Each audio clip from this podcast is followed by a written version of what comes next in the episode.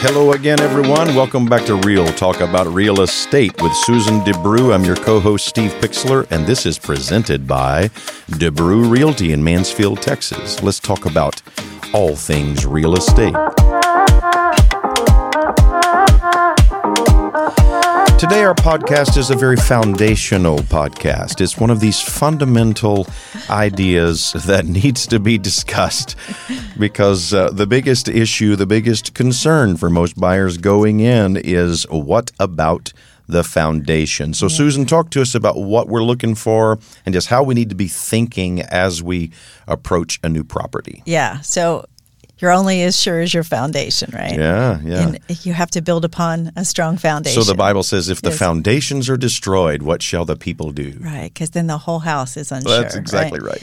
And so the interesting thing is, you know, we're now in Texas. And in Texas, foundation issues are incredibly common. Welcome to North Texas. Welcome to North Texas. Our soil here has a lot of clay in it.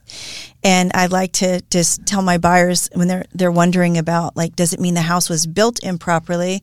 Not necessarily. It could be a very well built home, but if it wasn't well maintained mm-hmm. or if it was built on nothing but clay, we have a problem. And I like to describe it like this. If you think of a batch of very fresh Play-Doh, and if you stick a pen or an object in a lump of Play Doh, it adheres to it. And so if you pick the pen up, the Play Doh sticks with it, right? But if that Play Doh dries out and cracks, it pulls away from the pen or the object that's stuck in there, right? Or if you overwater it, it gets mm. squishy and it mm. pulls away. And if it pulls away, it begins to move. Yeah. And that's the problem is the clay acts like Play-Doh Yeah. w- around our homes here in, in North Texas particularly. And so when I first moved here, I moved here from Maryland. I actually lived in an area that had a lot of sand and gravel and a lot of limestone in the ground. And so we have houses there that were built hundreds and hundreds of years ago. Mm-hmm. And their foundation is perfect. It has never moved. Yeah. And the idea that the ground would even move under the house was incredibly dis. Uh, discombobulating. Like I literally remember when I first moved here and after the, the home buying process of seeing these cracks in houses and, you know, being, you know, all these advertisements on TV about we'll we'll fix your house and and you know, like every time you turn around people were talking about foundation repair and I'm like, It's like earthquakes in slow motion here. it's what it felt like, you know. And I literally remember mo- walking through my house after I first bought it, wondering like, Is it moving? is it moving? Is it moving? Is that crack there? It's Does like- that mean the house is bad? My daughter Anna, when she was little, she would say, "That is very disturbing." Disturbing. Very yes, very disturbing. disturbing. Yes. it was disturbing because I came from an environment where the idea of a house moving meant it was just a really poorly constructed Right, house. right, right. And that's not the case here in North Texas. But if you fail to keep your house watered properly or something, then sure enough, your house can move. And so, as a real estate agent, one of the, the main things we want to do when we walk into a home is we want to help the buyer assess number one, does this house have any current issues? Has it had any issues in the past? And if so, have they been corrected? Have they been corrected well?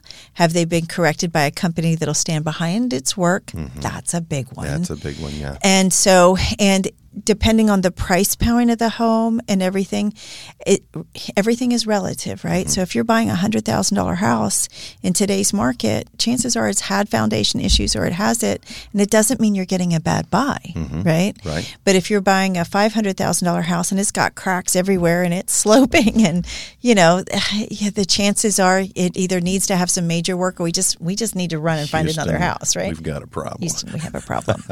and there are times where the foundation is so bad, like it's not really going to be fixable or it's not worth the risk for the buyer to, to attempt it. For example, I think you and I walked into a house once and we go down and we're looking at one of the bedrooms, like it probably had a three or four inch drop on the corner. Yeah, when you walk across the floor, it's like you speed up.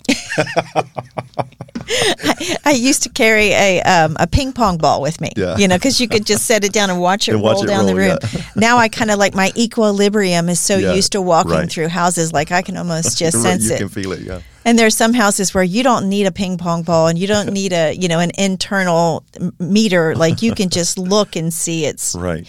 It's dropped. And and if it is that far off, when you lift the home to make it level, you risk moving pipes and everything else. And so literally to just jack up a house is not a a, a small thing. Mm. However, because it's so common here, to lift it a little is all, is very common. Mm-hmm. Especially if it's an old pier and beam, they can get under it easy and just lift a few piers or throw a few extra shims in there.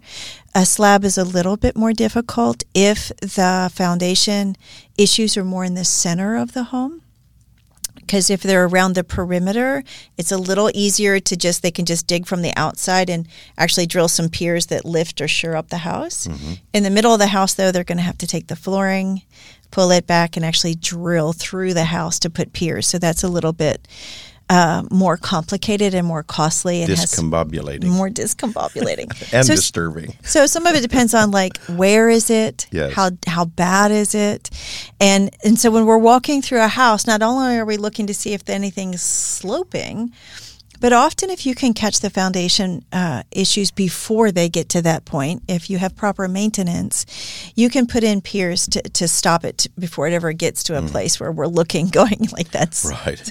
My my kids would love playing cars in that room. right.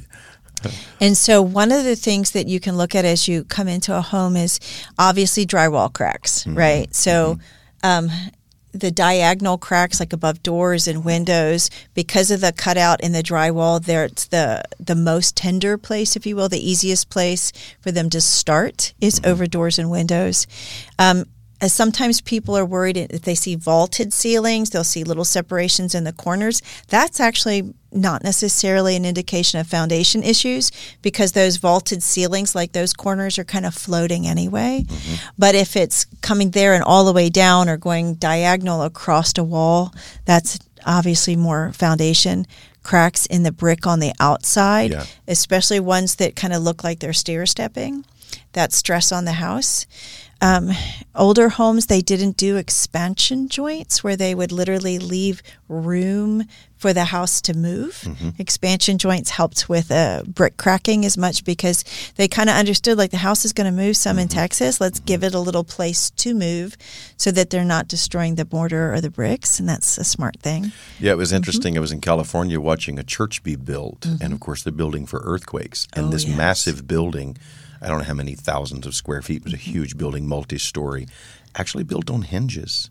Wow. In the corners of this block construction building, yeah. The corners were actually huge, massive steel hinges to allow that building to move. To move without cool? coming down. So yeah. we're not quite that bad, but we do have Thank some goodness. expansion joints. it is. And so if you have somebody who's come in to like flip the house, like they're going to fix those drywall cracks so you could walk mm. in and everything look beautiful to the eye mm-hmm. on the inside and be deceived mm-hmm. if they if there was foundation issues some sadly not all people are honest and they may try to cover it up and so the other thing is you look at the outside, look at the brick, make sure that nothing looks like it's just been patched recently. Mm-hmm.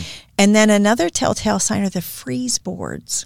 So if you look at where the roof line comes in, there's boards that just come right, you know, under the the eaves. Mm-hmm. Well, those are frieze boards. And so at the corners, they're built to dovetail together perfectly. Mm-hmm. And there's no reason in the world for those boards to move mm-hmm. unless the house is moving. Mm-hmm. And so if you're seeing those moving in the corners, you're like, oh, the house has been moving. Not a sign necessarily that, that needs work done, but it's a sign that you start to look for more clues. The other thing is is that houses in Texas settle, right? And they move a little. That doesn't necessarily mean mean that you need to lift the house or something. So when we walk through a home, we're looking for what I call the house will tell us a story. Mm-hmm. So we may see a little settling crack on the left side, and you don't see anything else anywhere. Well, that's just probably some normal settling. I remember once I had a, a, a, house that I was sure had foundation problems, you know, but it was only in one spot in one corner, and there was some pretty good crack on the outside. And so I had my foundation guy come out, and he he took all the measurements around the house, and, and this guy doesn't make any money unless he could sell mm-hmm. foundation work. And I'm like, it has foundation problems. And he's like, no, it actually doesn't. And he explained to me why in the movements. And he's like, it's not worth moving the house for that one corner. The one corner is actually secure. It's just, it's not going to probably continue to move. And he explained to me why he didn't see that. And the rest of the house showed no signs of mm. stress. Mm-hmm. And so the house will tell you a story.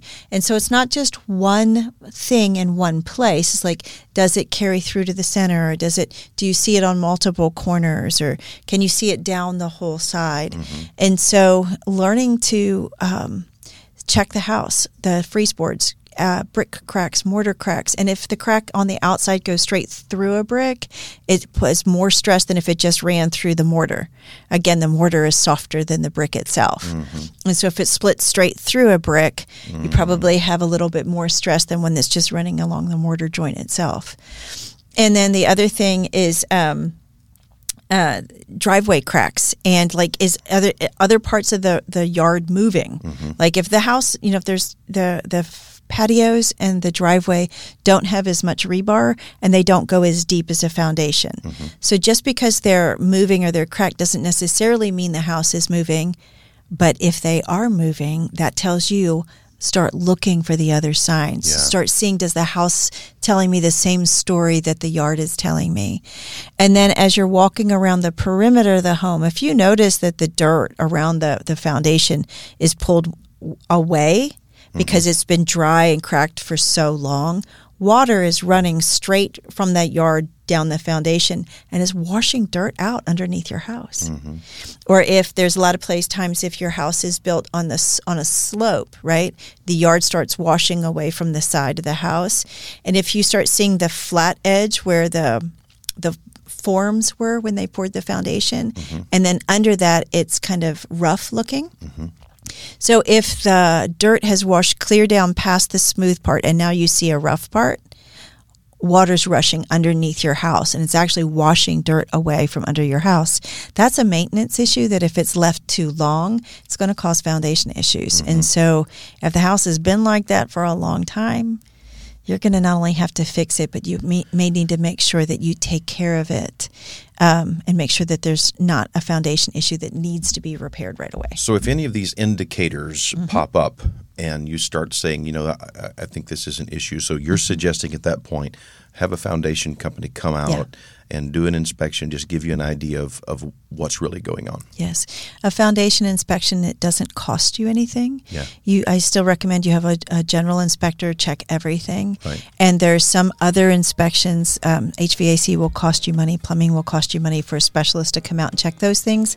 But roof and foundation, two of the most important things, those contractors will come out for free and, and tell you, yes, you have a problem or no, you don't, and give you an idea of what it would cost to fix. All right, there you go with our foundational episode about foundations. You got to learn this stuff. It's going to protect you and your assets yes. for a long time to come. Have any more questions? Visit us at debrewrealty.com.